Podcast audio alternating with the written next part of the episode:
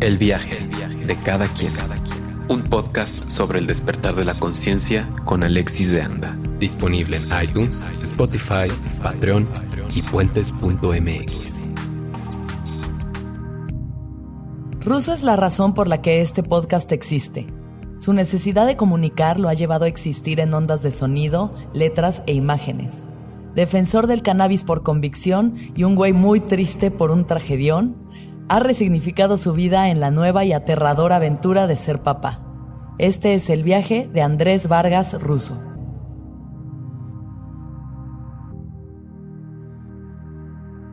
¿Te gusta el sonido de tu voz? Eh, no, ¿No? no, pero creo que es algo que le pasa a todas las personas. O eso me he querido explicar a mí mismo porque lo leí alguna vez. O sea, el hecho de que sea distinto lo que tú escuchas a lo que escuchan los demás, como que es sorprendente las primeras veces, pero cuando escuchas tanto tu voz, ¿no hay un punto en el que ya lo sientes como algo normal?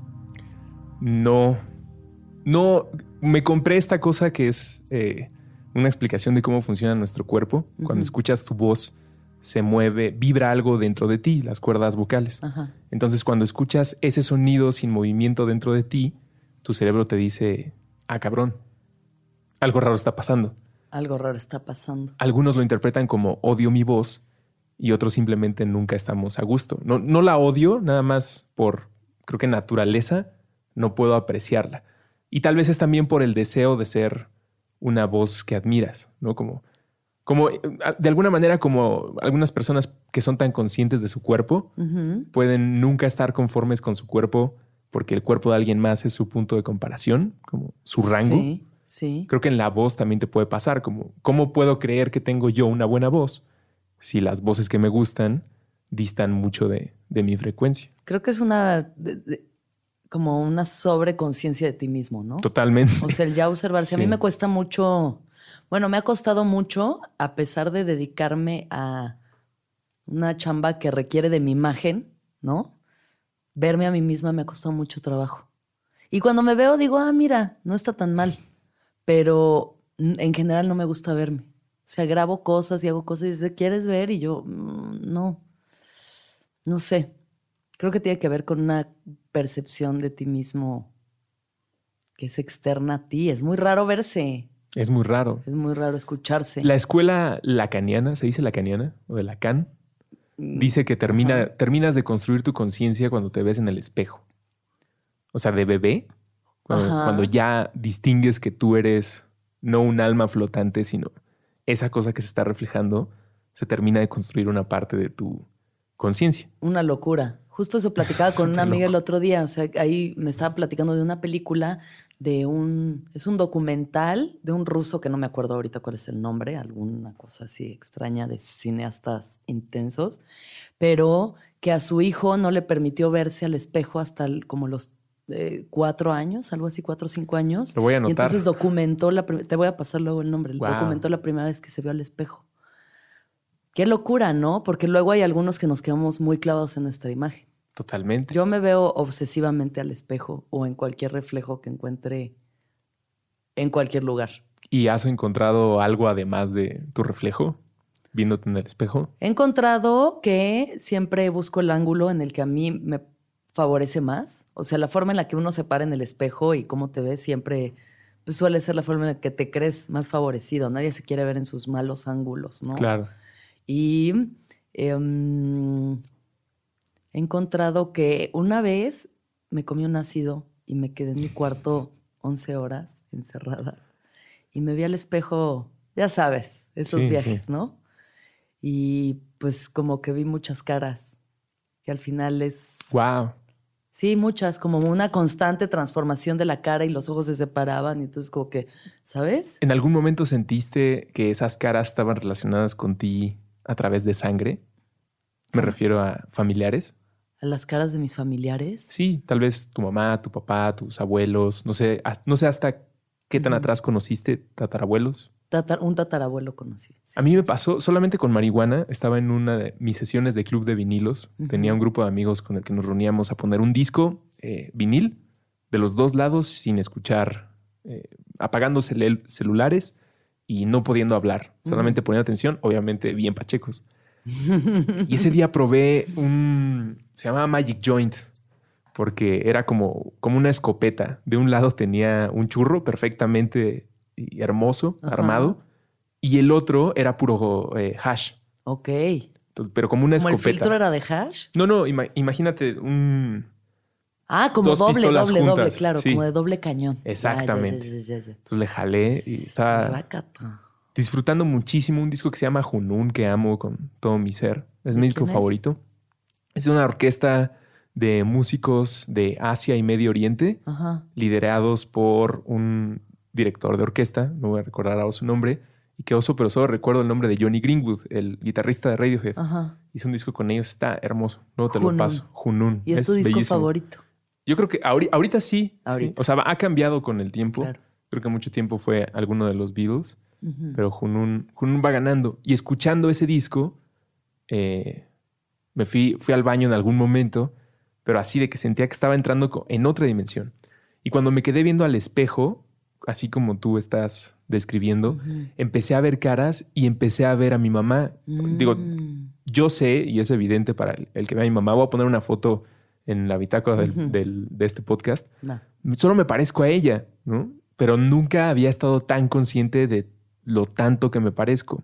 Y en esta necesidad de buscar a alguien que ya no está físicamente en este plano, pues uno hace muchas locuras. Yo me acuerdo eh, de haber eh, bajado la luz, como tratado de hacer algún tipo de misa espiritista, pues yo estaba de cualquier cosa la creo con tal de ver si es posible comunicarse con, con, con, allá, si es que existe allá. Y quién iba a pensar que una noche cualquiera fumando moto, escuchando un disco me iba a pasar. Obviamente no hay comunicación porque tampoco hay mucho que decir. Si acaso lo único que se pide es como la oportunidad de poder volver a ver a los ojos. Claro. Pero entonces me di cuenta de, pues aquí estoy. Aquí no sé cómo explicarlo. Ah, soy yo. O sea, estoy buscando, es como un perrito correteándose la cola. Eh, alguna persona en la cuarta u otra dimensión nos debe ver y debe pensar, qué tiernos. Están buscándose a ellos mismos cuando pues ahí están. Ellos mismos están preguntando dónde está, pero pues eres tú. Sí. Y eso es comprobable, medible y es, o sea, es evidencia científica ante el microscopio, las fotografías y las estrellas. Sí. Órale, Rosso, apenas vamos empezando, espérate. Lo que cagado es que Alex y yo nos conocemos pues, ya de hace tiempo. Sí. Y bueno, quienes han venido al chiste del sofá lo sabrán como yo así soy todo el tiempo. No, no tengo otro tipo de fase. yo creo que es muy multifacético, pero también... Sí también muy claro en quién eres tú. También tengo una versión muy pacheca en la que me cuesta trabajo hablar, como todos los que consumimos cannabis de manera recreativa.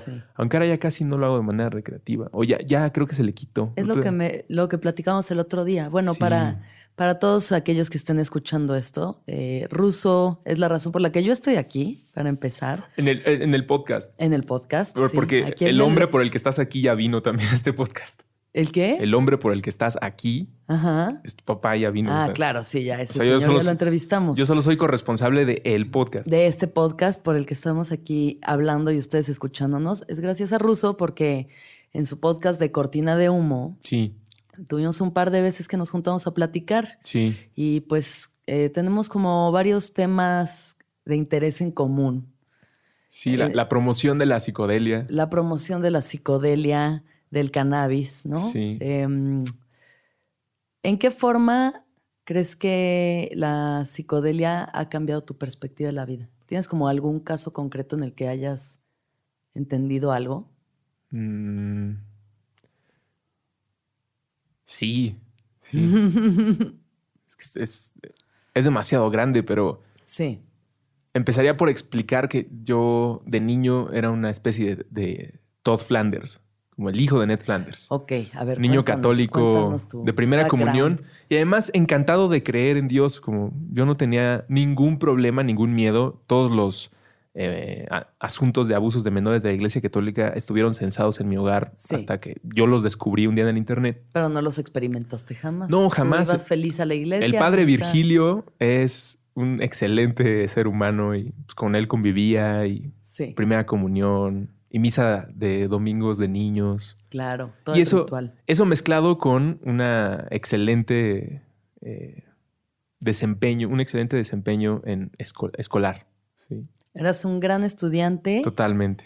y un gran devoto. Sí, no, la primaria era el sueño de toda mamá. Increíble. Bueno, de un tipo de mamá. Sí. Imagínense la mamá que añora con que su hijo saque 10 Eso. y se sepa todos lo- los rezos y, que- y que genuinamente sea devoto de que crea que existe Dios. Y, ¿Y cuál era, o sea, cómo concebías a Dios en esos momentos? Como lo dibujan en la Así iglesia. el Señor en Sí. el- de barbas, en Sí, el sí. cielo, nubes. Sí, ese, Sí, yo nivel, también, yo ese también. nivel de ingenuidad. Claro. Porque Es lo que te enseñan, pues, ¿qué más vas a saber, no? y mi referente es, pues, es la misma persona que se ha encargado de que no me muera en estos años de mi vida. Sí. ¿no? ¿Por, por qué me mentiría? Sí. ¿no? No, no me miente cuando me dice no te comas esa flor porque te puedes morir. ¿Por qué me diría que existe un hombre que parece italiano? Parece italiano, es como medio italiano. sí, Dios, sí, como de ojos O sea, lo verdes. extraño es que como... sí, pero como que... O sea, según yo la imagen que tenemos de Dios es como Jesucristo Señor. Como un Sí. Jesucristo ya más viril, más grande. Sí, ¿no? barbón. Con sus togas. Estas. El mío es como un poco el Dios de los. Simpsons, como entre esa... ¿no? sí. Es como entre esa referencia y algo que en el, el catecismo te enseñaron. Y, y- ¿Y qué le pedías a Dios? ¿Le rezabas? sí, ¿Qué claro. le pedías? Cosas, ¿Tipo juguetes y así? siempre. Sí, juguetes, videojuegos, eh, no vacaciones, pero ese mismo entorno genera una ansiedad muy fuerte eh, que yo no le desearía a ningún otro niño. Sí deseo que, eh, que les vaya bien en la escuela o el sistema de educación que Sí, estén utilizando claro. sus, sus padres o cuidadores, pero esta ansiedad de siempre sacar 10 y de creer en algo tan mágico y fantástico como es el, la cosmogonía católica cristiana, pues hace que se te crucen muchos cables porque te están enseñando ciencias naturales en la primaria y pues hay muchísimas cosas que no cuadran en el mundo fantástico. Y entonces de niño, pues, yo trataba de amalgamar los, los cuentos, ¿no? Decía, tal vez Adán y Eva fueron los primeros eh, antecedentes de la rama del- de los Homo, de donde descendió el Sapiens, Ya. ¿no? Como los primeros. Ajá. Sí. Esta- esta- eran humanos chidos, normales, bien formados. Luego se hicieron medio chan- changosos. Me acuerdo de Lucy, ¿te acuerdas de, de estos restos Sí. que les llamaron Lucy Sí. por Lucy in the Sky with Diamonds? Ajá. Que es, eh, bueno, cuando yo era niño, eran los restos más antiguos que habían encontrado algunas personas. Y yo trataba como de justificar parte de los cuentos católicos con estos hallazgos y decía, bueno, Adán y Eva no, no tuvieron necesariamente que ser ya eh, simios sin pelo, genitales perfectos y Ya, postura elegante Sí. sino tal vez Sí. eran unos simios y desde ese entonces, de alguna manera, la tradición oral nos ha permitido traer ese cuento hasta acá. Esa clase de juegos me hacía yo muchísimo. Eh, jugaba. Bueno, por lo menos le buscabas una lógica. Yo que recuerdo Sí. ni siquiera le era como Adán y Eva es una cosa y los dinosaurios son otra y como que nunca le busqué congruencia a esas historias, ¿sabes? Pues- que si esto me enseñan en la iglesia y esto en la escuela y todo es correcto. Sí, No sí. sé. Era, era eh, como juntar la, el método científico que estaba en la primaria con la fantasía de una razón para existir de la. Iglesia Católica y las caricaturas. Como cualquier niño, o sea, ver la tele. Bueno, cualquier Claro. niño de, de los 90, pues Claro. tenías eh, chingos de caricaturas y buena programación en la tele. Tenías que ir a misa los domingos y sacar una buena calificación en la primera, pero sí genera mucha ansiedad, mucha ansiedad, porque después empiezas a encontrarte con amalgamas que no son posibles, ¿no? No es posible empezar a explicar comportamientos en la Biblia sobre masculinidades tóxicas, por ejemplo, Ajá. con el trato que tú ves en casa, como pues, mis papás siempre tuvieron un amor bien bonito y como yo crecí en un nido eh, eh, muy privilegiado eh, de amor, de cariño y de Sí.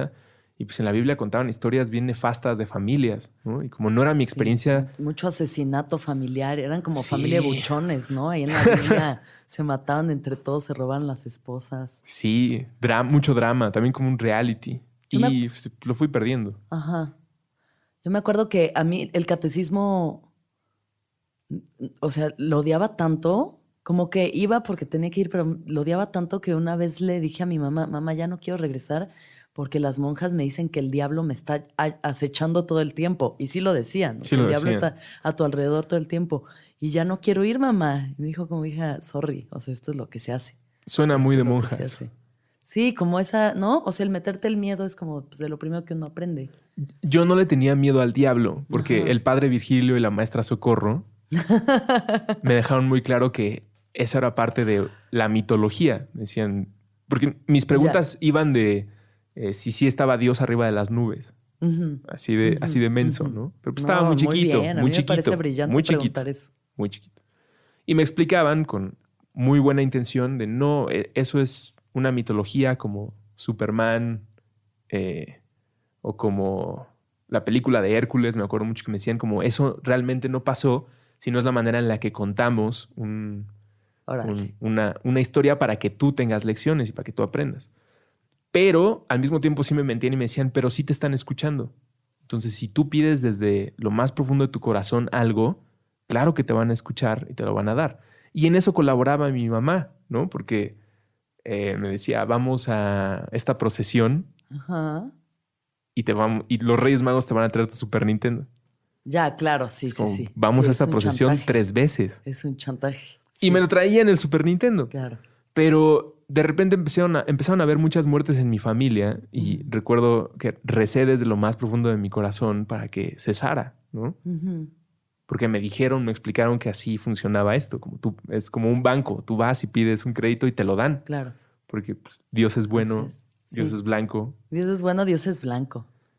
Y Dios favorece al privilegiado. Y no me lo dio el cabrón. Y me decepcioné y rompí para siempre. Además, eh, iba entrando a la adolescencia y pues es parte del proceso, ¿no? Como de alguna manera renunciar o sentirte engañado por muchas cosas que tu familia pues trata de protegerte. Por lo menos era como operaba la mente de mi mamá.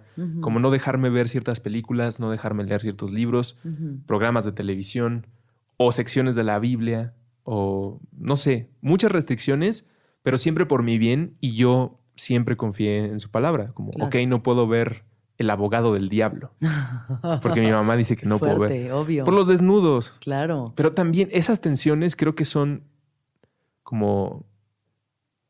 Qué, qué, cruel me debo escuchar juzgando cómo me crean mis papás, pero esto todos lo podemos hacer, incluso mis papás de sus papás. Pues te van poniendo una jaula de eh, inhibiciones que después se puede convertir en un problema de adulto. De hecho, siempre se convierte en un problema ya cuando eres adulto y tienes que o ir a terapia o llorar en la peda o yo qué sé. O inyectarte heroína si eres Kurt Cobain, como bien decíamos.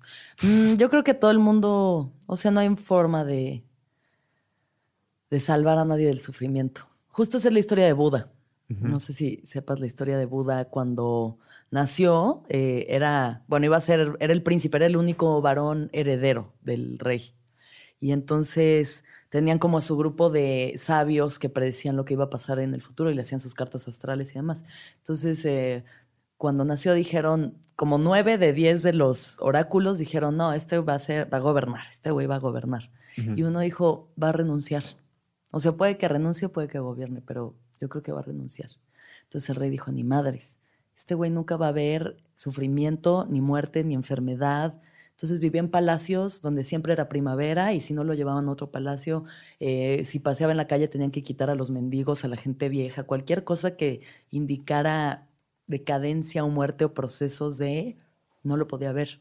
Entonces así creció como hasta su adolescencia, pues, solamente viendo perfección y abundancia y vida y un día se la cagaron y se les olvidó un vagabundo en la calle y dijo como, ¿qué es esto, güey? ¿Qué es esto? Me han estado engañando, o sea, ¿qué es esto? Y ahí fue como esa pérdida de la inocencia, ¿sabes? Es decir, la gente se enferma, la gente se muere, todo cambia y todo termina también, ¿no? Entonces, todo es temporal. El, el, martillo de los brujos o de las brujas o el martillo de los demonios, no recuerdo el nombre correcto. Mi latín anda muy mal. pero era, era lo que enseñaban en la Santa Inquisición para encontrar a los brujos y era un, una pregunta capciosa pero con muy malas intenciones para ponerte la hoguera en la que te decían cómo en un mundo gobernado por un Dios todopoderoso y toda bondad existe Michael Jackson, por decir algo. Y me gusta mucho la música de Michael Jackson. Pero ¿cómo es posible que en el reino de este ser supremo que nos ama exista todas estas catástrofes que además se podrían evitar con un suspiro de este ser superpoderoso.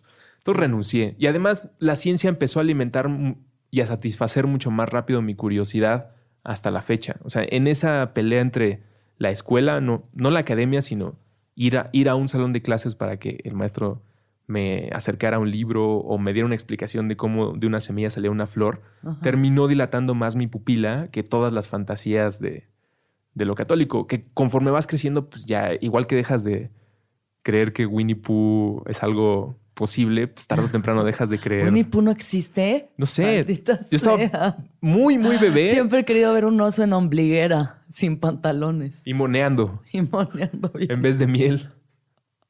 Pues, yo, o sea, muy, muy de niño, seguramente tú también y las personas que escuchan esto, tenías alguna ingenuidad así como de Batman existe o Claro. Cosas así. O sea, todo existe, todo, todo existe. Pero pertenece al reino de lo mágico. Y ese reino depende de quién decida comprarse qué.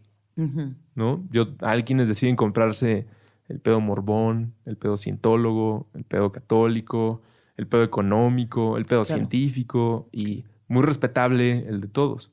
Y qué difícil es cruzarlos. Y creo que es porque todos partimos del supuesto en el que yo estoy bien y todos mal.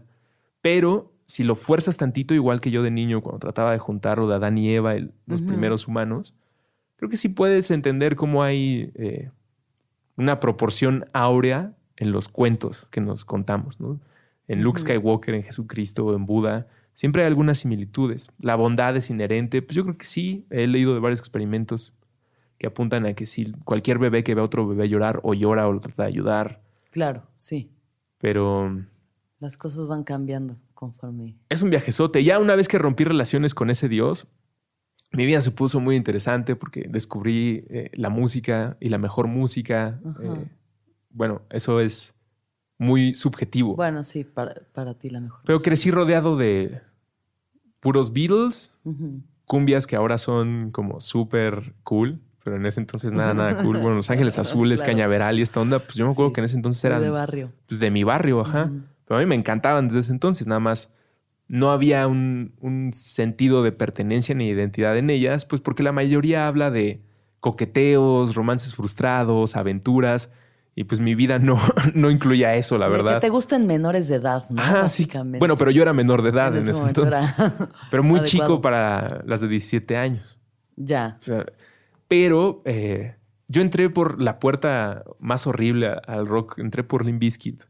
Sí. Mira, varios. O sea, si viviste en los sí. 90s, 2000s, Limp Bizkit fue parte importante. Es que pues, somos generaciones Telehit y MTV. Claro, fue en MTV. Eh, el Pocas presentó eh, Break Stuff y mi vida no volvió a ser la misma desde entonces. ¿Ese fue uno de los parteaguas en tu vida? Sí, totalmente. Ver ese video de Limp Bizkit, porque no convivía con nadie así. En, esta, en esta jaula de ingenuidad e inhibiciones que estoy describiendo, que al mismo tiempo me protegió y me permitió hoy ser una persona, espero, profesional, presentable, pues fue parte de esa caja. Pero también evitó que conviviera con los Fred Durst del mundo o los Wes Borland del mundo, que Mira, bendito Dios, creo que bendito Sí, claro. Solo quiero dejar claro que al decir Fred Durst o Wes Borland, que era el guitarrista este que se pintaba y era súper... negros. Pues a muchas otras personas les tocó con David Bowie, Siggy Stardust, a, otra generación con Kiss. Hoy en día puede ser con Rosalía o con J Balvin. Pues a mí me tocó mi, primer encuentro con algo que era tan ajeno, pero al mismo tiempo tan pegajoso, tan, tan pegajoso. Y lo mismo me pasó con los Simpson y lo mismo me pasó pues, con algún videojuego o con los videojuegos, con los cómics y con la mayoría de las cosas que hoy en día son muy cool, pero que en ese momento todavía estaban, tal vez en el puente allá no ser de, de nerds en un sentido peyorativo horrible, pero yo me sentía muy bien siendo un, nerd, no, no tenía ningún problema. ¿No tenías angustias? Me sentía identificado. Es que sabía que existía mi comunidad, solo sabía que éramos muy poquitos los que jugábamos calabozos y dragones. O teníamos un club de la computación llamada La Matrix, ¿Antes de la Matrix? No, no, salió, ah, salió, salió Matrix. Ajá. Eh, fue de las primeras películas en las que mi mamá ya no pudo hacer nada para que yo no la viera, porque pues ya puedes ir tú al, al blockbuster, al videocentro y rentarla. Y me obsesioné porque me pareció una fantasía increíble bueno, pues, quien sea que haya visto Matrix le haya gustado entenderá. Y con tres amigos de la secundaria armamos nuestro club de la computación, pero solo Luis Andrés tenía computadora, entonces siempre era en su casa para... Qué bonitas esas épocas. Sí, era para ver cómo funcionaba la computadora, nuestro club de la computación. Wow. Después se llamó El Conejo Blanco y después eh, a Luis Andrés, su hermana entró a estudiar informática. Ajá. Entonces su hermana se apoderó de la computadora y nuestro club de la computación pues era más comprar como computación para niños o Popular Sí. Mechanics y medio tratar de entenderle, pero pues, todavía eres un pinche renacuajo, como es muy difícil. A jugar solitario, güey. Ajá. Yo pero igual, igual leía un chingo. eh, y bueno, todavía, y lo disfrutaba mucho. No convivía con nadie popular, pero sí, era un nerd que sí era... eh, Creo que tienes No era tímido. carisma. No era- sí, mucho carisma. no era tímido. ¿No? Sí, pues es que mi mamá me ponía a bailar y a recitar en las comidas familiares. Ajá. Y yo lo hacía con mucho gusto. Y eso, eso ha ayudado a que ahorita te desenvuelvas Sí, también en claro. tu profesión, ¿no? Sí, afortunadamente nunca tuve un heckler en mi familia. Bendito que Dios. me un tío que así yo estuviera en medio del ratón vaquero y ¡Rubbish! Jamás, ¡Uh! no se la sabe. jamás, jamás. Pero pues ya después te vas enfrentando a públicos más difíciles de convencer, como Sí. tus compañeros de secundaria, tus compañeros de... Yo fui una vocacional, tus compañeros de universidad. Pero en general, como he tratado de llevar mi vida por... Espero que te guste lo mismo que a mí, porque si no va a ser difícil. Eh, Me tardé mucho tiempo en caminar hacia las cosas que les gustan a mis colaboradores, amigos y camaradas. Como Ajá. siempre fui un, un más engreído o más Sí, puede ser también. individualista, como de solo me junto con personas que les gusten. De niño, las tortugas ninja. Después de adulto, adultecente, eh, pues tienes que ser fan de Radiohead o apreciar un poco de su obra. Ya. Y no es que no te pudiera hablar, pero para que... Para conectar realmente. Exactamente. Necesitas eso. Y creo que también es por, como estaba obsesionado con el radio, o lo sigo si- haciendo, con comunicar a través de micrófonos, pues yo me la pasaba escuchando a Olayo y a Julio en el radio.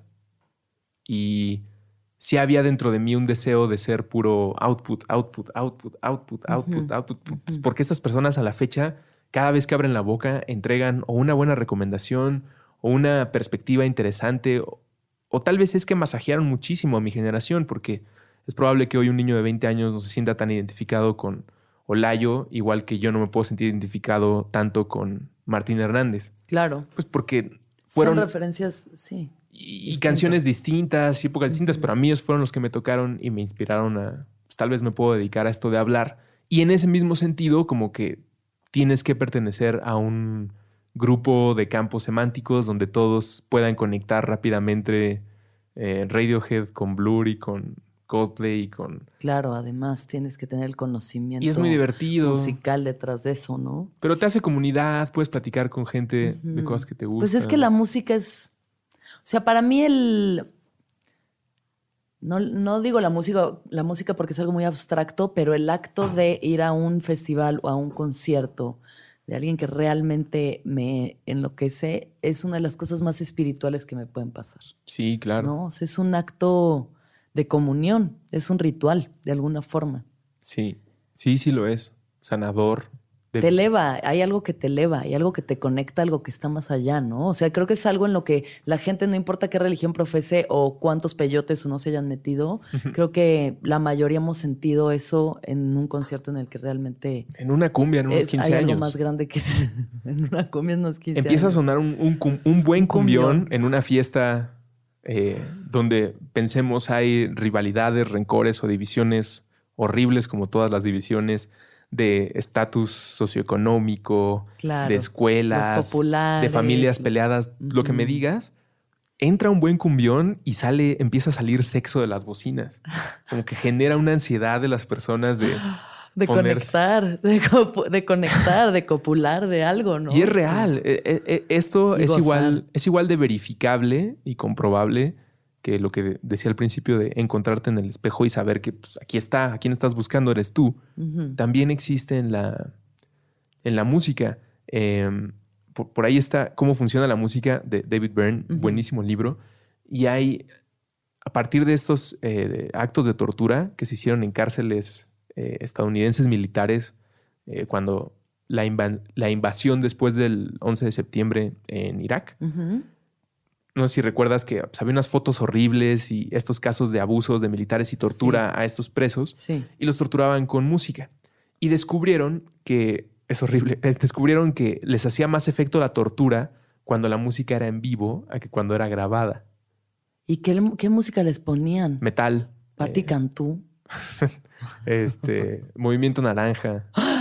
Bueno, no, todavía no Remix existía. del movimiento naranja. Como cosas metal, así. les ponían metal. Les ponían metal Ajá. muy potente. De hecho, Ya. Metallica supo que estaban utilizando Metallica y se quejaron. Órale, Un, órale. un, un chismesazo. Y en vivo es más potente. Eso lo que demuestra hacia el lado contrario, al- en el polo opuesto, que la música en vivo, digo, todos disfrutamos un, un buen CD, un buen Ujú. MP3 de los. Chemical Brothers.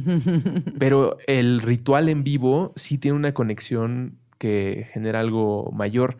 Y es, o puede ser también por una herencia de escuchar la música en vivo. Tenemos 100 años haciendo eso. Antes, Claro. antes de 100 años, la música se tenía que escuchar junto al compositor o en un salón en el que se iba a presentar la música y solo había un número limitado de partituras. Después de la imprenta empezó a haber más, pero la música era una especie de privilegio y al mismo tiempo de pachangón eterno. Sí, es una, además es una necesidad nata del ser humano juntarse alrededor de un fuego y hacer un canto, un ritmo, ¿sabes? O sea, incluso en el mismo baile, en la danza, el ritmo de los pies. O sea, es algo que, que nace desde adentro, ¿no? Probablemente es la primera parte de nuestra conciencia. Aquí sí ya no estoy citando a ningún autor que he leído, aquí ya es Ya ruso. yo suponiendo si cuando te ves en el espejo y te distingues se termina de completar algo de lo que tenga que completar, uh -huh.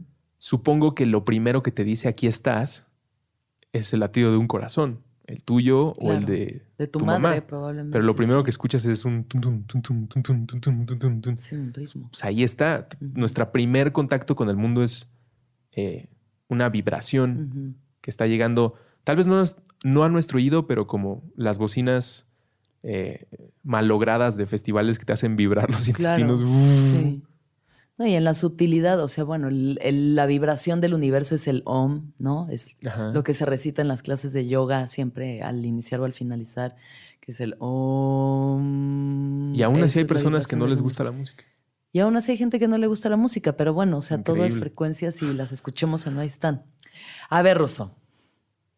Este programa lo queríamos hacer porque para mí tú eres una persona que yo te veo y digo, es que Ruso, Ruso está muy bien, Ruso la tiene hecha, o sea, tiene una chamba que le fascina, trabaja en cosas increíbles, ¿no? Conoce muchísimos temas, es súper agradable, súper divertido platicar contigo, tienes a tu esposa, tu casa, todo, ¿sabes? Es como esas vidas que dices. Mis gatos. Los gatos siempre importantes en la casa. Esas vidas que uno dice, eso es una buena vida, más allá de las pretensiones de los coches, el bar o las chicas o También. lo que sea. También tengo todo eso. Qué rico. No, no es cierto. Pero son esas cosas que yo en este momento de mi vida aspiro a, a tener como esa, ¿sabes? Una vida como así de, de linda, de completa, como...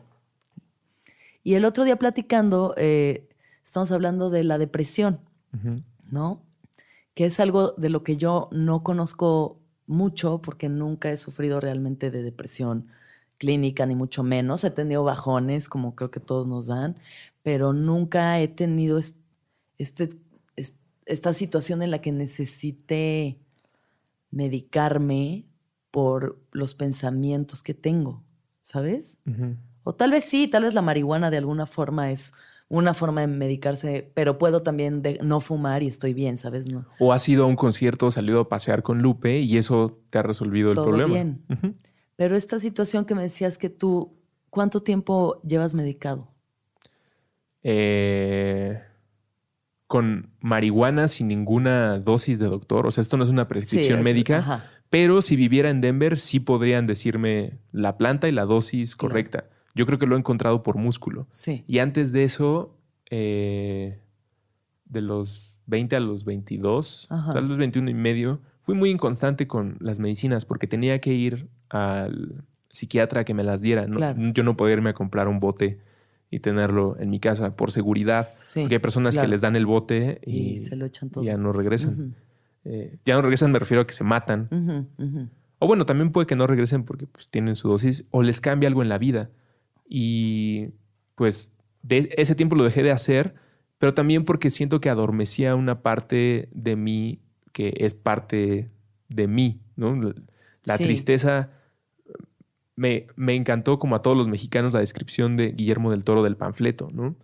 Nosotros abrazamos la tristeza y la muerte con el mismo cariño, aunque suene eh, demente, que abrazamos la vida y eso nos permite tener un espíritu mexicano. Y mira, estoy hablando de identidad nacional y a mí me cagan los países, pero sí, siento que Guillermo está hablando que nuestra cultura está ahí, podemos abrazar esa parte. Eh, pero yo no, yo no puedo abrazar la muerte con esa facilidad. Es un proceso de mucho tiempo. Después de que falleció mi mamá, empecé yo a sentirme desolado. Eh, sí, antes de eso todo estaba bien. Sí, yo era el, niño más feliz del mundo. Buena onda, eh, sin preocupaciones. Sin preocupación. Más allá de ser un o sea, pues con las preocupaciones de qué voy a hacer cuando sea grande, o sea, las cosas que a todos los cuestionamientos normales. Pero no tenía nada dentro de mis emociones desbloqueado. Y es algo que además me hace sentir un poco, bueno, no un poco, me hace sentir responsable sobre la salud mental que le tengo que dar a mi niño, o sea, a mí mismo. Sí. Porque si no tuviera claro que durante esos primeros años de mi vida fui tan, tan, tan, tan, tan feliz eh, sin sentirme desolado, que no tendría punto de comparación ahora que experimento la desolación y que es algo que eh, he trabajado desde diferentes ángulos y que solo a través de la medicina eh, derivada de la cannabis me permite respirar. Yo lo describiría y es, es bien raro. Durante mucho tiempo, y creo que a muchas personas que coinciden conmigo, es muy difícil explicarlo porque de inmediato obtienes respuestas eh, fugaces eh, y condescendientes y que de ninguna manera se ponen tus zapatos, como de. Desde el más básico de, pues, ¿por qué estás triste? ¿No? Sí. aliviánate ya. Sí, échale ganas, ¿no? El échale ganas. Y la mayoría de las personas reaccionamos así. Yo mismo lo he hecho, pues porque ¿qué haces? No, sabes ni siquiera. Solo eres un humano y tú tienes tus propios pedos y pues cómo le vas a arreglar la vida. Entonces no lo comentamos. Y luego, si somos más profundos en la descripción del sentimiento, hablo de desolación porque ahora lo tengo más claro, en gran parte por eh, Rafa López, que tiene un podcast en Puentes que se llama Supracortical. Y bueno, también en la escuela de Lacan y en el psicoanálisis, pues, como lo había entendido, la soledad es nuestro estado natural. Llegamos solos, Ahí está nuestra familia, pero... No vas a vivir en el cuerpo de nadie más, ni eres tú solito. Eres tú en este empaque en el que vienes a vivir esta experiencia individual. Debes saber estar solo, comer solo, desayunar solo, ir a la feria solo. No que lo tengas que hacer, nada más que no sea un asunto en tu vida porque pues, eres tú. Claro. Pero existe otra, la, otra cosa que se llama desolación, que es las ganas de estar con alguien y no poder estar. Y es un imposible de estar. Ahorita acabo de comentarlo de encontrarme en el espejo y saber que científicamente yo soy el 50% de esa persona que a su vez es un porcentaje dividido de todos los que estuvieron antes de nosotros y de alguna manera se conecta con eh, constelaciones y eh, alianzas familiares. O sea, desde muchos sentidos se puede explicar eso. Pero el convivir tanto tiempo con una persona que fue tu confidente, como lo era mi mamá, o sea, la única persona con la que tenía... Sí, tu primera fuente de amor, o sea, es que la madre es la primera fuente de amor, ¿no? Sí, y, la persona con la que más platicaba de todo en mi vida. Entonces me fue censurado un canal que además yo durante todo ese tiempo nunca me atreví a construir con nadie más, ni siquiera de mi familia. Entonces quedé... Eh, desolado. Desolado. Y esa desolación, aunque ya la puedo explicar, eh, sería como es como explicar el agua si te estás ahogando. Aunque el otro día lo puse en Twitter cuando hablaba del cómo estás. Hay algunas personas que estamos en una embarcación atrapados en la parte inferior y ya se está llenando. Entonces, mientras algunos están dando de putazos en la madera para salir y otros están tratando de concentrarse para aguantar lo suficiente el oxígeno mientras algo pasa y nos salvamos, hay algunas personas que les alivia mucho describir la física del agua y decir, ah, tranquilos, miren, esto es eh, hidrógeno con oxígeno en un estado líquido eh, que está oh. rodeándonos. Exactamente. Y eso a algunas personas les permite descifrar lo que les está pasando y encontrar una solución. Hablamos mucho también de Joe Dispensa y de eh, Tony Robbins y todos estos gurús, pues creo que parte de su talento es que pueden describir el agua con tal perfección o tal tino para quien está escuchando que entonces dices, ya entendí mi problema. No lo había podido entender así porque no tenía esa perspectiva, pero ahora que lo sé, sí. puedo empezar a resolverlo, caminar en una dirección distinta o yo qué sé. A mí no me funciona describir el agua, como todo lo contrario.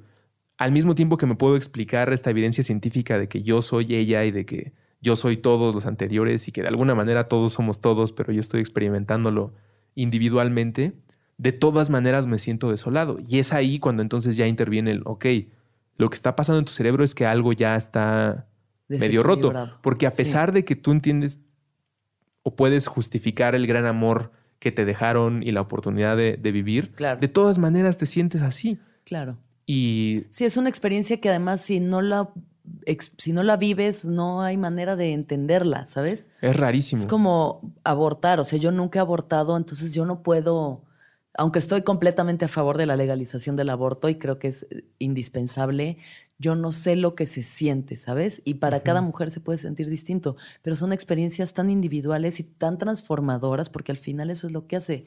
Una pérdida de, ese, de esa magnitud te transforma, o sea, sí te hace entender la impermanencia. Totalmente. Y la muerte. Sí. Y eso puede ser tanto una condena como una liberación en, todos los casos que involucran una experiencia fuerte, creo que la comunidad, el Estado o la organización alrededor, lo único que podemos hacer es ofrecer todas las herramientas para que sea una experiencia sobrellevable.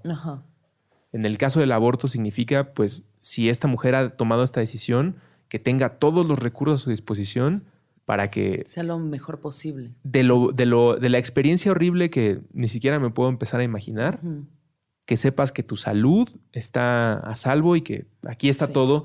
Y el apapacho creo que sale sobrando, no en un sentido de no procuremos, pero es como, perdón por la comparación, pero como no tener agua en tu casa, como si el gobierno me pide disculpas o después me dice aquí está su agua, me vale madres. Yo lo que quiero es que llegue el agua porque estoy pagando un impuesto y soy parte de esta comunidad. Sí.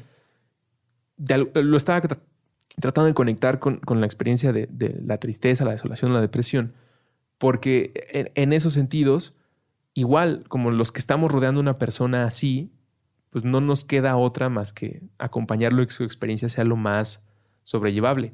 Hay algunas personas que, por ejemplo, ya en casos muy, muy feos, en familias, no pueden estar separados de su hermano o su primo porque pues, tienen tendencias suicidas. Entonces, tienen que vivir con ellos siempre y como convivir y salir pues, porque algo les pasó o su química cerebral, porque puede haber un desbalance, así como puedes nacer con problemas en los tobillos o algún... Sí. Que creo que es la parte de la, depresión que como sigue siendo un tabú, o sea, estar deprimido es algo que lo vemos como un poco como un mistificado, ¿no? Mitificado de, ay, es que está triste, ay, es que, no, échale ganas, güey, o sea, son desbalances químicos en el cerebro, o sea, uno no sabe lo que se siente despertar todos los días y no entender el propósito de estar vivo, ¿no? O sea, todos estamos constantemente buscándole significado a la vida y resignificándola conforme va avanzando, pero, de, o sea, pero yo no sé esa experiencia que me han contado amigos decir, es que, güey, hay días que ni siquiera tengo ganas de levantarme de la cama. Y no sé por qué, solo no quiero, no tengo ganas de hacer nada. Igual todas esas pausas son necesarias porque, aunque sean actos locos, demuestran cordura. ¿No? Quiere decir que tu olla express está funcionando y que no eres un robot y que puedes un, puede llegar un día en el que no puedas eh, funcionar. Pero andarlo platicando a mí me resulta indecoroso, o sea, en el día a día, pues porque no es algo que, insisto, necesites compartir para solucionar.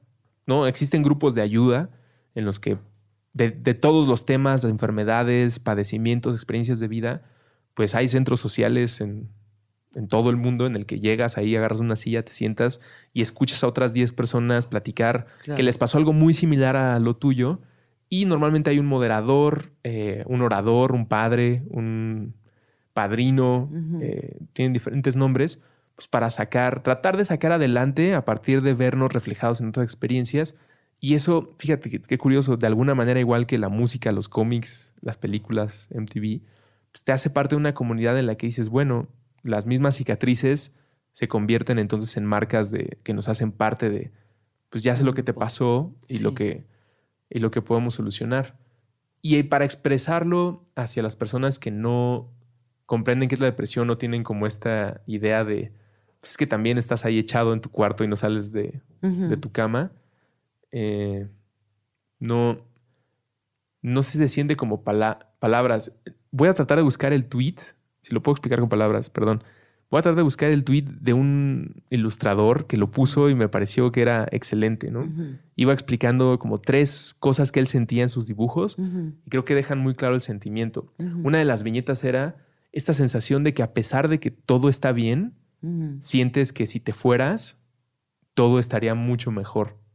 Es, es una cosa ridícula. ¿no? Como teniendo un buen momento de vida, que estás experimentando buena energía y avance, hay algo dentro de ti que te dice, pero si en este momento apagaras la luz, tampoco hay tanto pedo.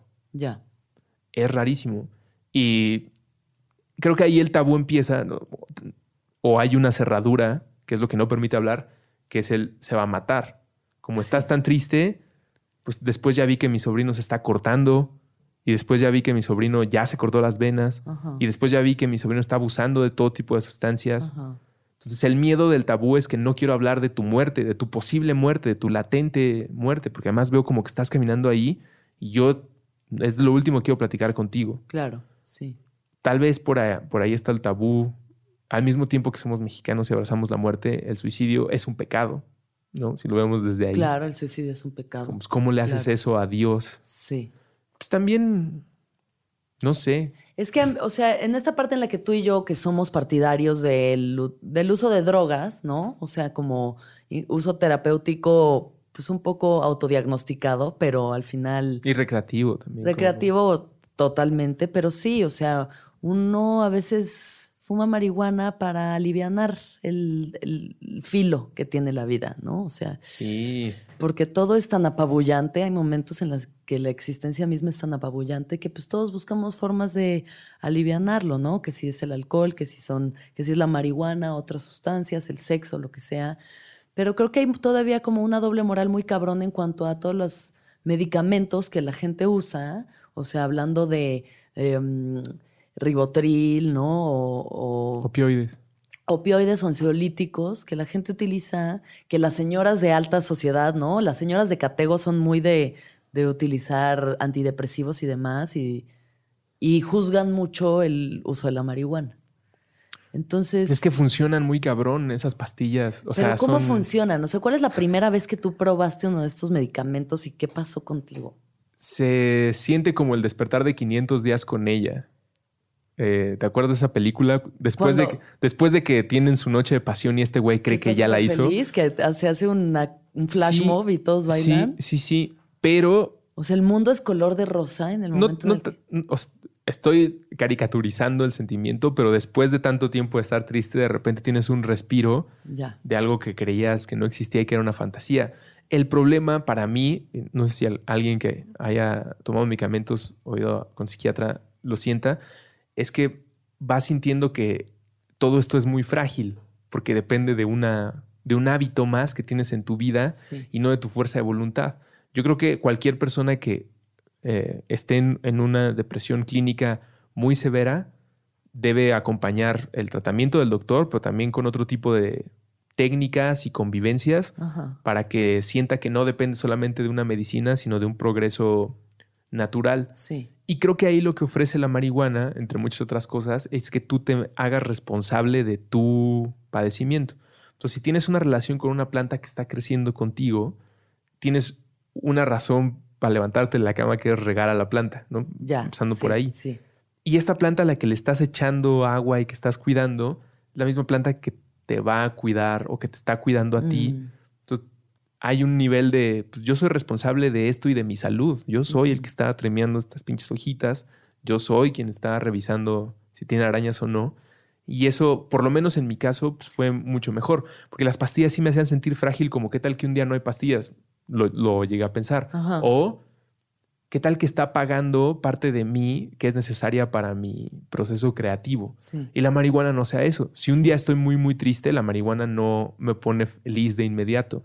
La marihuana lo único que me hace es como cortar la tristeza en cachitos, ponerla sobre la mesa y poderla reacomodar para tener una perspectiva eh, diferente del asunto, Sí. que muchas veces no lo soluciona. Yo me atrevería a decir que el mismo número de veces que no puedo solucionarlo sobrio, no lo puedo solucionar Pacheco. Claro. Pero estando sobrio hay una tensión que no me permite destruir la hoja porque es la rigidez de la realidad, Sí. que si bien es infinita en experiencias, al mismo tiempo pues vivo en una ciudad donde tengo un sueldo, donde las Sí, calles están en sí. un trazado cuadrado Muy claras. Y, y vivo feliz en esto. Creo que es, no me voy a poner de hippie, yo creo que la civilización es lo más lejos que el humano ha podido lograr hasta ahorita en, en el mejor de los sentidos, pero estamos muy cerca del el peor y, y sin retorno. Pero dentro de esta rigidez hay parte tuya que inviertes en el viaje, como dice nuestro héroe, nuestro héroe Bill Hicks, que no estás dispuesto a tronar porque es tu inversión. Sí, Y entonces porque- hay, muchas veces que yo siento eso y eso es lo que la marihuana me aliviana.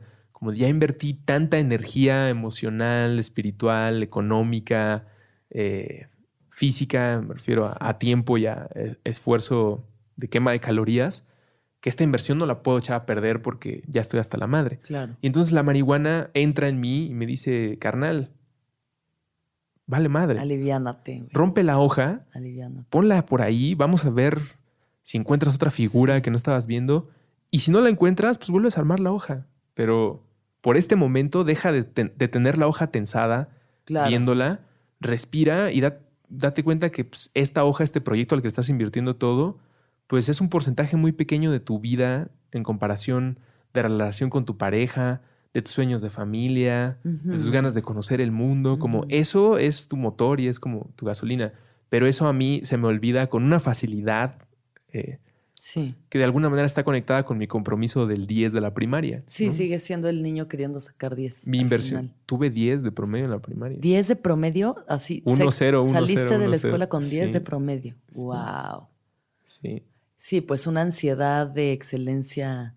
Y nunca, Tremenda, pero nunca ¿no? fui matado. O sea, mi rollo era, mi mamá me ayudaba un chingo. Claro. O sea, hizo, hizo prácticamente todas las tareas conmigo de la primaria. Sí. Prácticamente sí, pues era todas. parte de su dinámica Sí. también, ¿no? O sea, era Sí, era mamá, mamá en forma casa. de demostrar tu amor, de alguna forma algo había de eso, ¿no? Pues, ¿qué otra O sea, cosa puedes hacer por tu mamá Claro. si te dice que le gusta mucho ver 10 Sí. en tu boleta? Y a mí no me costaba trabajo. A la fecha, si me ponen una tarea con objetivos claros, o soy, muy, paz. o soy muy sincero y digo, la neta, no puedo hacerlo, Sí. o me esfuerzo un chingo a sacar el 10, y el 10 hoy en día en mi vida solo significa tensión absoluta. Como los 10 cuando eran naturales eran muy bellos, pero pues en la vida no está hecha para que saques 10. Es, No, es para un... nada. Eso, pero esa, eh, eh, yo creo que también mucho de nuestras ansiedades y de nuestros pedos, más si no son clínicos, si son unos pedos, sabes, como existenciales, vienen de esa necesidad de llegar a una perfección que no existe, ¿no? O sea, sí, un ser virtuoso. ser perfectos en qué, o sea, ¿qué es ser perfecto en comparación a qué o a quién?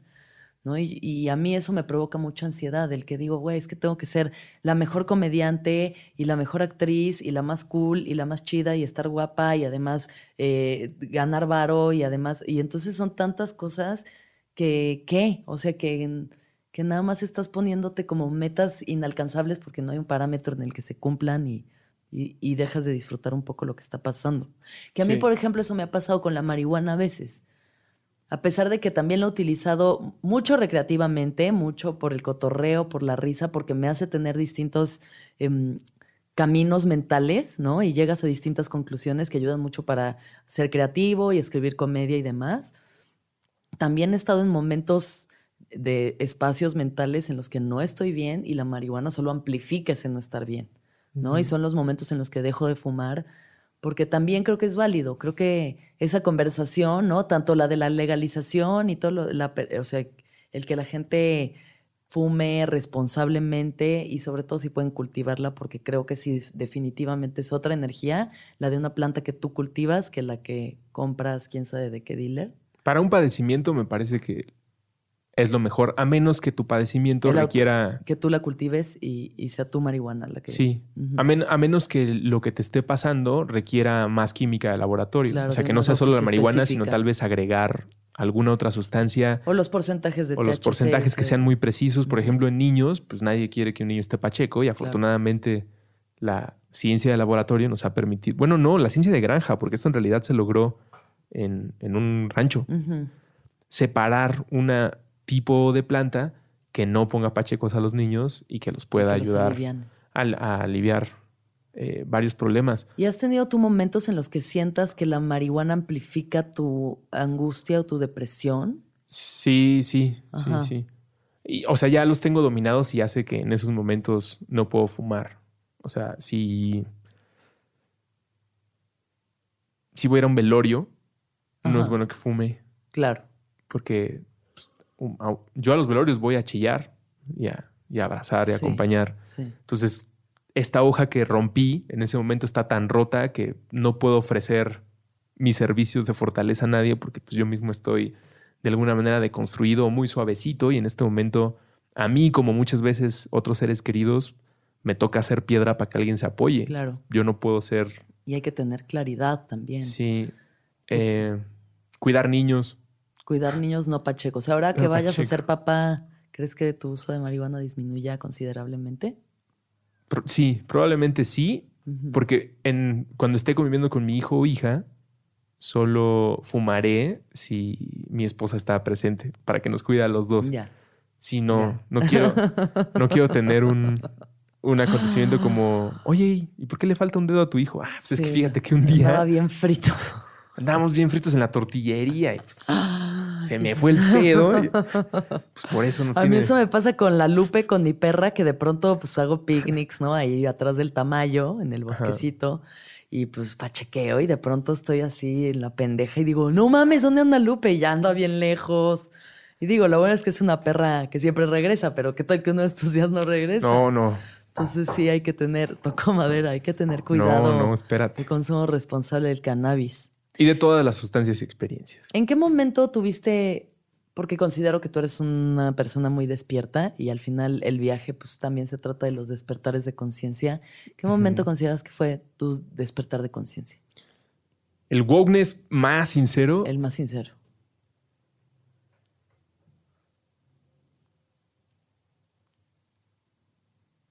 cuando conocí a Vicky. Ok, a tu mujer. Sí. ¿Cómo fue esto? Cuéntanos. Ya lo habrán escuchado en Papanatas o no. No sé si ya habrás leído este episodio cuando exista ese episodio, porque es un podcast que al mismo tiempo que estamos grabando esto, estoy grabando Papanatas. Estamos haciendo comercial de papanatas también, para que lo eh, escuchen. La explicación que voy a dar a continuación es parte del viaje de Papanatas.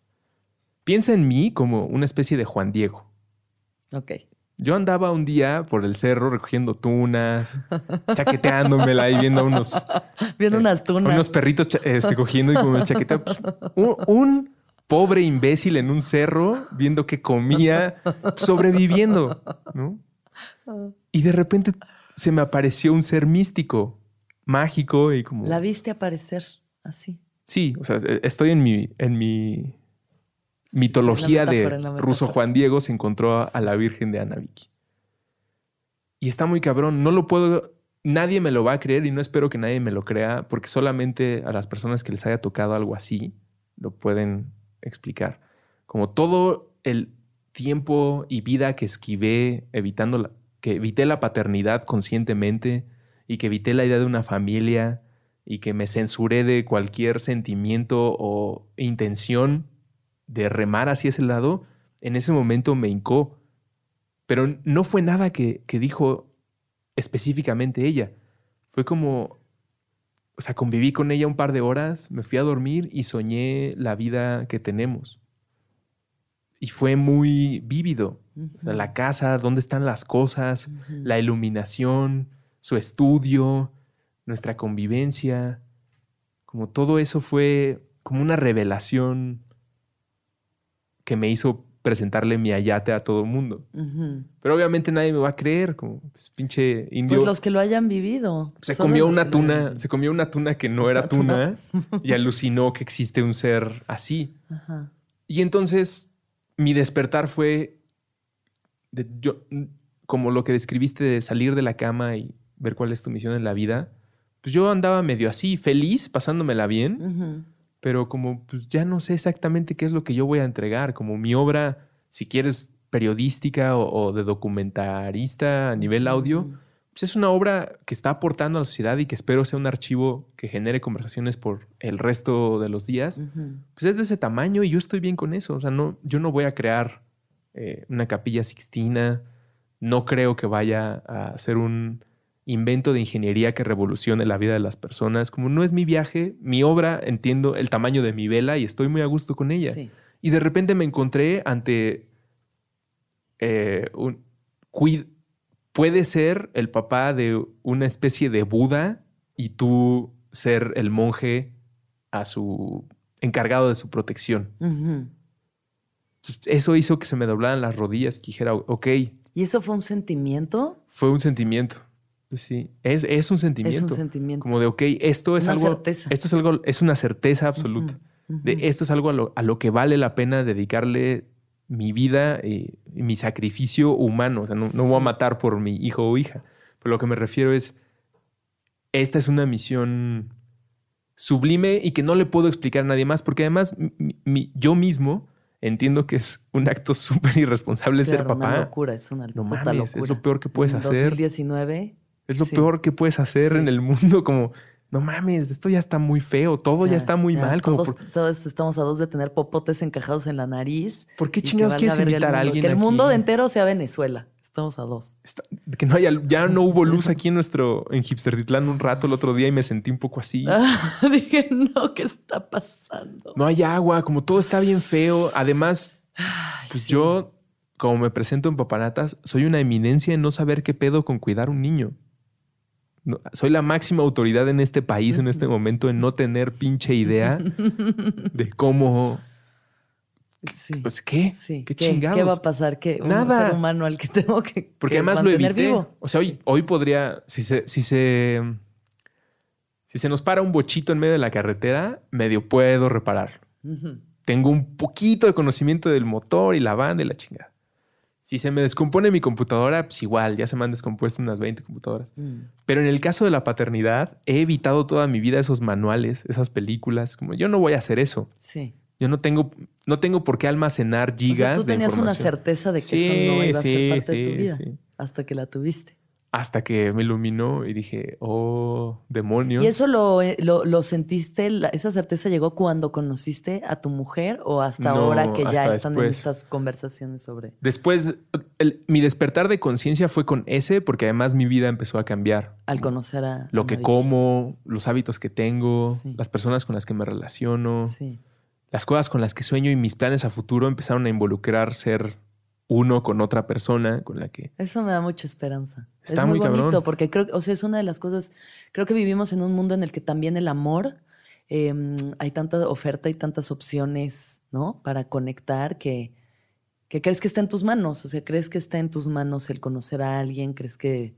que tienes control sobre eso si puedes sacar una aplicación en la que puedes conocer a millones de personas y ¿no? Tal vez conectar con alguna, pero yo todavía tengo esta sensación de que sí, las almas gemelas existen y que sí uno puede tener la fortuna en esta vida de encontrarse con un milagro como esos, ¿sabes? Sí. O sea, la forma en la que lo cuentas a mí me resuena, como que me da esta piel de gallina, porque digo, eso es lo que yo anhelo. O sea, uno de mis anhelos es tener ese momento que, que te transforma. Pero, ¿sabes? no siento que yo sea la alma gemela de Ana Vicky. O sea, ese tipo de amor existe. También lo he, palpado, lo, he visto ocurrir. Pero lo de nosotros es más como dos caminos ah, medio alineados para que exista otra persona. O sea, esa es la razón de todo este viaje. Compartimos muchos intereses, gustos, ganas de viajar, de conocer, de, las cosas de las que nos reímos sobre todo pero pues somos muy diferentes en, un gran porcentaje.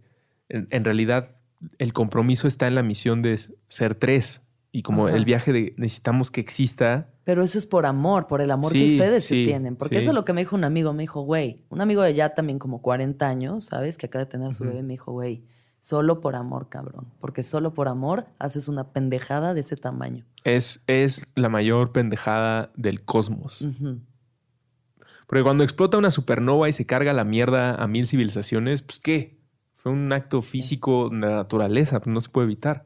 pero uno sí tiene la decisión de no invitar a nadie a este pinche miadero que le decimos realidad Planeta Tierra 2019. Uno sí puede decidir como no, porque además ya hay un chingo de gente aquí que no tiene nada, güey. Chingo que no tiene nada. Un chingo. Es como, Sí, no mames, ¿quieres experimentar este, criar a alguien? Sí. Ayuda. Neta, salte a caminar a la calle unos Sí. minutos y te vas a encontrar. Digo, no, no te robes un niño en la calle. No se roben a nadie, pero probablemente Mamá, me lleva haya alguien que No, es para cuidarte, ayuda. niña. Sí, sí. Pero el compromiso de este viaje místico que nadie me, espero que me crea, viene con la experiencia alienígena de traer a una persona que sea mitad yo y mitad mi esposa.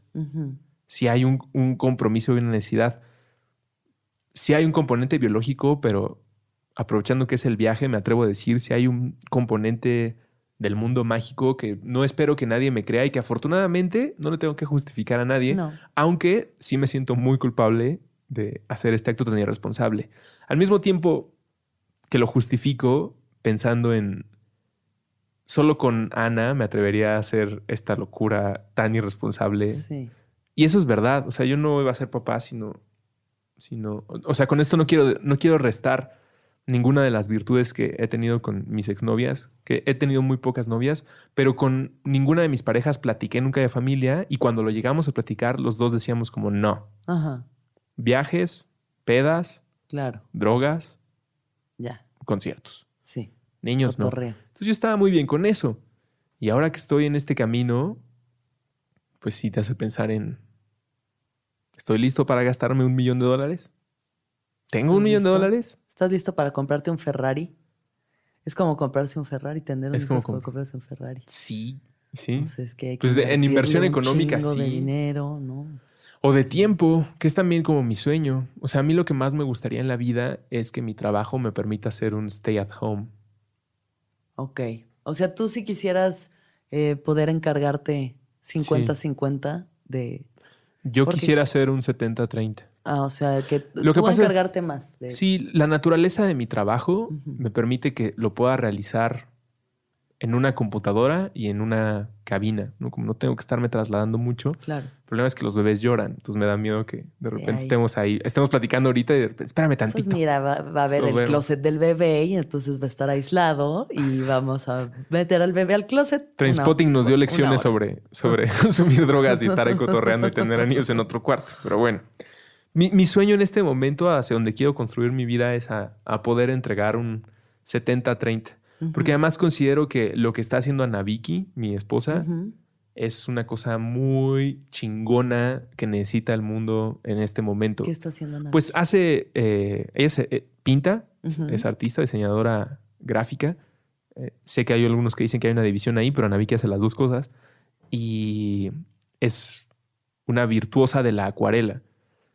A partir de eso, dio un par de clases, sigue dando. De vez en cuando, hay talleres en línea en los que enseña a pintar con acuarela, pero descubrió que junto con su hermana y otra chica, eh, son personajes muy poco comunes en sus industrias creativas, como mujeres empoderadas, pero no en el Women's Weekend, sino en el emprendimiento más a partir de tus talentos eh, artísticos. Entonces empezaron a hacer un retiro en Tulum, Anavikis Tuluminati, Ujú. en holística, que se llaman Magic in the Jungle. Y ahora los hacen cada vez más grandes. El que sigue creo que es en Marruecos. Entonces Órale. juntan a un grupo de mujeres y tienen un par de rituales mágicos con distintas mieles y cantos. Y al mismo tiempo todas presentan sus ideas de negocio y empresas. Y Ana Vicky, su hermana y su otra asociada pueden ayudar a dar guía. A potenciar. Para, para que no se sienta como que solamente es como se van unas mujeres a bailar desnudas a la selva. Que No. también está bien. Que ¿eh? también está bien. Es súper válido y, y empodera. Mi mujer, eh, e- entre las muchas cosas que se ha especializado, eh, entiende muy bien el- la industria de licenciar tu arte. Entonces, tal vez tú pintas muy bonito pajaritos y hay una empresa en Alemania que necesita esas ilustraciones para que aparezcan en, tu, en sus sábanas o en sus cobijas o que se conviertan en un cuadro que se pueda vender en el equivalente a Liverpool de otro país. Entonces, Ana encuentra a mujeres o mujeres encuentran a Ana que están buscando desarrollarse en esa industria y les enseña eh, el camino. Qué chingón. Sí, entonces cuando Sí, veo todo esto que está haciendo, Necesita moverse. yo estoy como, la verdad, yo puedo cuidar a Judas mientras tú sigues a- ayudando a personas a que emprendan en su vida. O sea, no, Un momento, Judas. Judas. Judas, se va a llamar Judas. Se llama Judas. Ya se llama Judas. Ya existe. Ah, ya está Bueno, embarazada tu No, no, mujer. no, pero ya, ya, Ah, ya, demos por hecho, Judas. sí demos por hecho. Sí, claro, Sí. ya existe. Hombre o mujer. Judas. ¿Qué Sí, tal? ya anda por aquí flotando. Eso nos dijo Claro. nuestro amigo chamán. Ya está Digo en que- el éter. que anda por aquí dando vueltas. Ah. Sí, Judas. Judas es su nombre. Por, Por castroso. por castroso. Ahí está. Pues sí, sería mi, mi respuesta más visceral. Eh, y ya tratando de justificarla más. no conozco a nadie que se llame Judas. Te he platicado a ti y a las personas que han escuchado este viaje ujú. porque el, el cuento católico es tan importante en los fundamentos de mi existencia. Ujú. Entonces quisiera recuperar algo de ahí. Yo me llamo Andrés, mi papá se llama Andrés, todos los hermanos de mi papá tienen nombres bíblicos y también sus hermanas, creo. Menos Margarita, ese es el nombre Mm, de flor. Sí. Pero las flores las hizo Dios, así que de alguna manera. Buscándole tres pies al gato. Pero tenía que traer algo de esa época Sí. aquí. Además, me parece que es un desafío. Es punk, es muy punk que se Es, llame Judas. sí, es, Sí. es atrevido, tiene arrojo, Tiene mucha personalidad. le presenta muchos problemas en su vida, sí, pero Que como. bueno, tú, al contrario del papá de Buda, le, le quieres met- lo o la quieres meter en problemas de entrada. sí, que arranque. Que viva en la vicisitud antes de. Porque uno tiene que aprender, o sea, uno tiene que aprender que la vida no es miel sobre hojuelas, ¿no? a- al bosque O sea, los, los, primeros nueve contrastes de meses. la vida, los primeros- si sobrevive ya, nos lo quedamos. Parte, parte de esta intención de tener más tiempo para dedicar al 70-30, que me gustaría tener con mi esposa, es para poder acompañarlo en una educación que recorra a todos la mayor muestra de humanidad posible, en- con sus altas y bajas. O sea, me gustaría que Judas pudiera ir un rato a una primaria de gobierno y un rato a un colegio privado. Y un rato irnos a vivir a Nayarit, a un pueblito, y pues que ahí vaya a la escuela del pueblito. Sí. Y un rato vaya a un Montessori en Denver, Colorado. Y después un rato vaya a estudiar eh, artes plásticas en España. eh, para que entonces tenga todas las experiencias Sí. Sí. y me pueda acusar de un buen trauma cuando vaya a terapia. Porque Es que mi papá me dio todas las opciones posibles, ahora ya no sé quién soy. Alguien ayúdeme. de alguna manera me relaja. me- la descripción que hiciste de buscar la perfección hizo cómo te estresa. Ajá. Con la paternidad, mi acercamiento no es buscar al ser el papá perfecto, sino que estoy partiendo de entrada de que cualquier cosa que haga, cualquier plan que tenga, Sí. me va a haber algo por lo que va a terminar en terapia Judas y me va a Obvio, acusar. Obvio. No importa obvio. cuántas ganas le eche, no importa las estructuras que diseñe para que aprenda a leer más pronto o para que eh, lo lleve a una escuela como la que acabo de describir, no importa. A los 15 años va a decir, mi papá me sacó de la escuela cada rato y por eso nunca pude socializar chido y por eso ahorita estoy consumiendo esta nueva droga del Esta 2040. nueva droga que se mete por el lagrimal y te abre un YouTube en los ojos y ahora ya puedes ver. Y ya se me descompuso el anime, lagrimal. así, ya se me descompuso el lagrimal. Ay, Va, puede pasar eso o va a pasar eso. qué chido. Igual creo que algo súper rescatable, Ruso, es que ojalá que en este momento que pues la masculinidad tóxica está, ¿no? Saliendo del cochambre del sartén tan cabrón y que estamos como viéndonos expuestos a, pues, a estos comportamientos machistas tan heavies. Ojalá que haya más hombres como tú, de verdad que sí. Lo espero. Creo que gran parte de, de una trascendencia y una transformación en la humanidad es que todos tengamos como mentalidades un poco más equilibradas en cuanto a los géneros y en cuanto a los roles. Y, y sí, ojalá le pido a Dios encontrar un hombre que se parezca. a ti Acompáñame esa con el Padre. Nuestro. Vamos a a Ahora vamos a rezar. Padre Nuestro. Padre nuestro. Todos tenían un estás- canto y que distinto. tenías, tenías que levantar los brazos al Sí. Padre nuestro. La paz, güey. Ya en el clímax de la rola tenías que levantar los brazos a huevo, aunque no quisieras. Y yo siempre se los jalaba a mi mamá de que no quiero, mamá. ¿Tú sí dabas la paz a todo el mundo? No, pues a los que estaban ahí, Ahí alrededor en el radio ¿No, de mi. ¿No ibas a darle la paz al Padre? No, no, no, ¿qué pasó? Yo Tampoco. corría a darle la paz al Padre. Corría, sabrosa. Oye, hablando de masculinidades tóxicas, gracias por las flores, Mm. Pero todos somos culpables. Todos, claro. No, no, O sea, yo, no- yo- yo yo no lo- creo en echar culpas de nada. Creo que es algo que De se acuerdo. ha creado. Ayer Luli me dijo algo bien interesante y que ahora es no la bandera, pero sí la manera en la que lo racionalizaré. Quitemos la culpa a todo este pedo. La culpa es algo muy cristiano, es algo muy católico y que en este momento esa culpa no, no sirve para ni madres. No va a reponer a las víctimas, no va a hacer que los violentos terminen en la cárcel. Sí. Y la cárcel, quién sabe si es el castigo que soluciona este pedo. Eh, quitemos la culpa a todo esto para discutirlo a nivel serio, moral y estructuras, organizaciones. Pero es inevitable sentir culpa porque pues yo estuve en esas fiestas. O sea, yo vi pasar esos comportamientos. Claro, y, los permitiste, porque todos los Los normalicé. Porque, porque era normal. No, no se normalizaron. Sigue siendo Era- normal. Estamos luchando Era para la que ya no norma y ahora ya está cambiando la norma. O sea, ahora. Pero sí está cabrón. Porque las mujeres estamos teniendo ya una voz, ¿no? Hace unos años no se podía votar, ni ir a la escuela, ni nada. Ahorita ya se toma más en cuenta nuestra opinión y nos estamos dando cuenta de que tenemos una opinión que es válida. Y dándonos cuenta también, justo Amy Schumer acaba de sacar un especial embarazada que sí. se llama Growing y hay un momento en el que dice, este, están llegando estas chicas, ¿no? Estas millennials, estas chicas jóvenes, con nosotras, las mujeres ya un poco más grandes, ¿no? En sus 30, late 30s, 40s, nos dicen, güey, em, toda la vida las han acosado así. Es como, sí. Y no quisieran hacer algo al respecto. Sí, ¿por qué no? Estaría bien. No nos dábamos cuenta, o sea, uno vives en este mundo en el que todo ha perpetuado eso, todas las películas, todo, o sea, American Pie ahorita no podría salir en la televisión, o sea, digo, en el cine, No. ni en pedo, ¿sabes? No. Entonces son, pues así ha funcionado el mundo y ahora está el yin y el yang se están volteando y viene algo distinto. Desde mi completa ignorancia, porque nunca he sido mujer y nunca he sido acosado En esta vida no he sido mujer, pero en esta vida, en otra. Pero creo que también, o sea, yo sí justifico el que no se demande y se alce la voz. Y a mí me queda muy claro, o sea, es imposible ponerme en sus zapatos, pero pienso, si a mí me pasa algo así en el trabajo, pues yo no quiero que mi papá vaya a matar a este güey, porque yo no quiero que mi papá esté en la cárcel. güey. Claro. O sea, creo No, que es lo que mi no papá haya más habría hecho. violencia. La cosa es que Exacto. Y la cosa en la mujer, que pues somos seres menos violentos, menos agresivos. Nuestra violencia es distinta, ¿no? Es como más pasiva-agresiva y emocional, pero, pero somos pues, las dadoras de vida y hay algo que entendemos sobre la contención y sobre el, el amor. Creo que hay algo nato en nosotras, ¿no? Como más sensible. Y ojalá que dentro de esta transformación, aunque claro que hay que sacar a la luz el abuso, el acoso y también pues, categorizarlos, porque no todo el abuso es el mismo, ni todo el acoso es el mismo.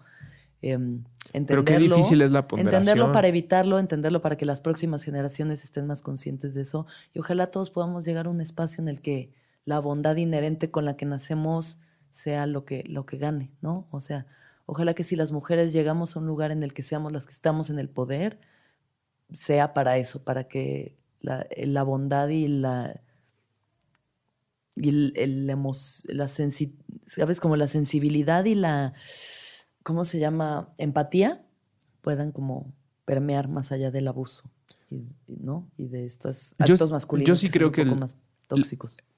Las mejores actitudes y habilidades para la administración del gobierno son femeninas. No quiero decir que todos deben ser mujeres, Claro. pero los hombres que tienen mejor conectado su sensibilidad femenina, obviamente con esto no estoy diciendo mariquita, me estoy refiriendo a que tengan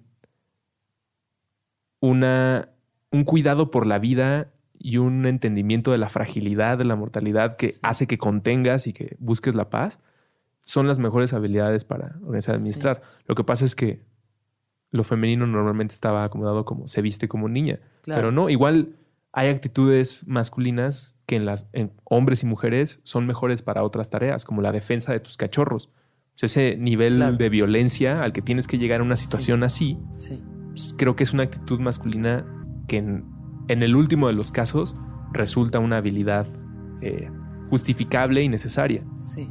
Ojalá, ojalá tengamos una presidenta pronto y gobierne el universo. Es que me cagan los países, pero te prometo, sé, te prometo que haré lo posible para que Judas no, le- no, no le chifle a nadie nunca. Esto- estoy segura de que harás todo lo posible. Ojalá que, que esto que, que tú quieres gestar se geste más y haya más semillas así en el mundo, como Judas, que creo que será un gran ser, Qué loco, Judas. si estás escuchando esto. Judas, si, si, escuchas esto o cuando escuches esto. Bueno, ya con Sé lo que tengas que ser. Sé lo que tengas que ser. Em, tienes un gran padre. Yo le agradezco mucho su existencia. Y muchas gracias, Ruso. Gracias a ti y a todos los que escuchan el viaje. Espero que estén encontrando buenos puentes en este podcast. Claro que sí. Y escuchen todos los podcasts que tenemos en puentes. Siempre va a haber algo muy interesante, una semilla que plantar. Así que gracias a todos y ahora sí, para que no falte, que todos los seres sean felices, que todos los seres sean felices, que todos los seres sean felices. Bye. El viaje, de cada quien. Un podcast sobre el despertar de la conciencia con Alexis de Anda. Disponible en iTunes, Spotify, Patreon y puentes.mx.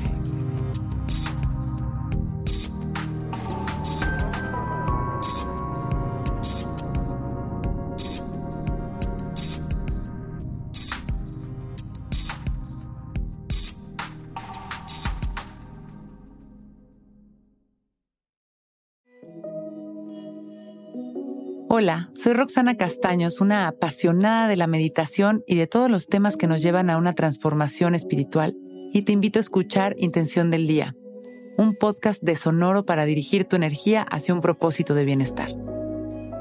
Encuentro un nuevo episodio todos los días en cualquier plataforma en donde escuches podcast. Intención del Día es una producción de Sonoro.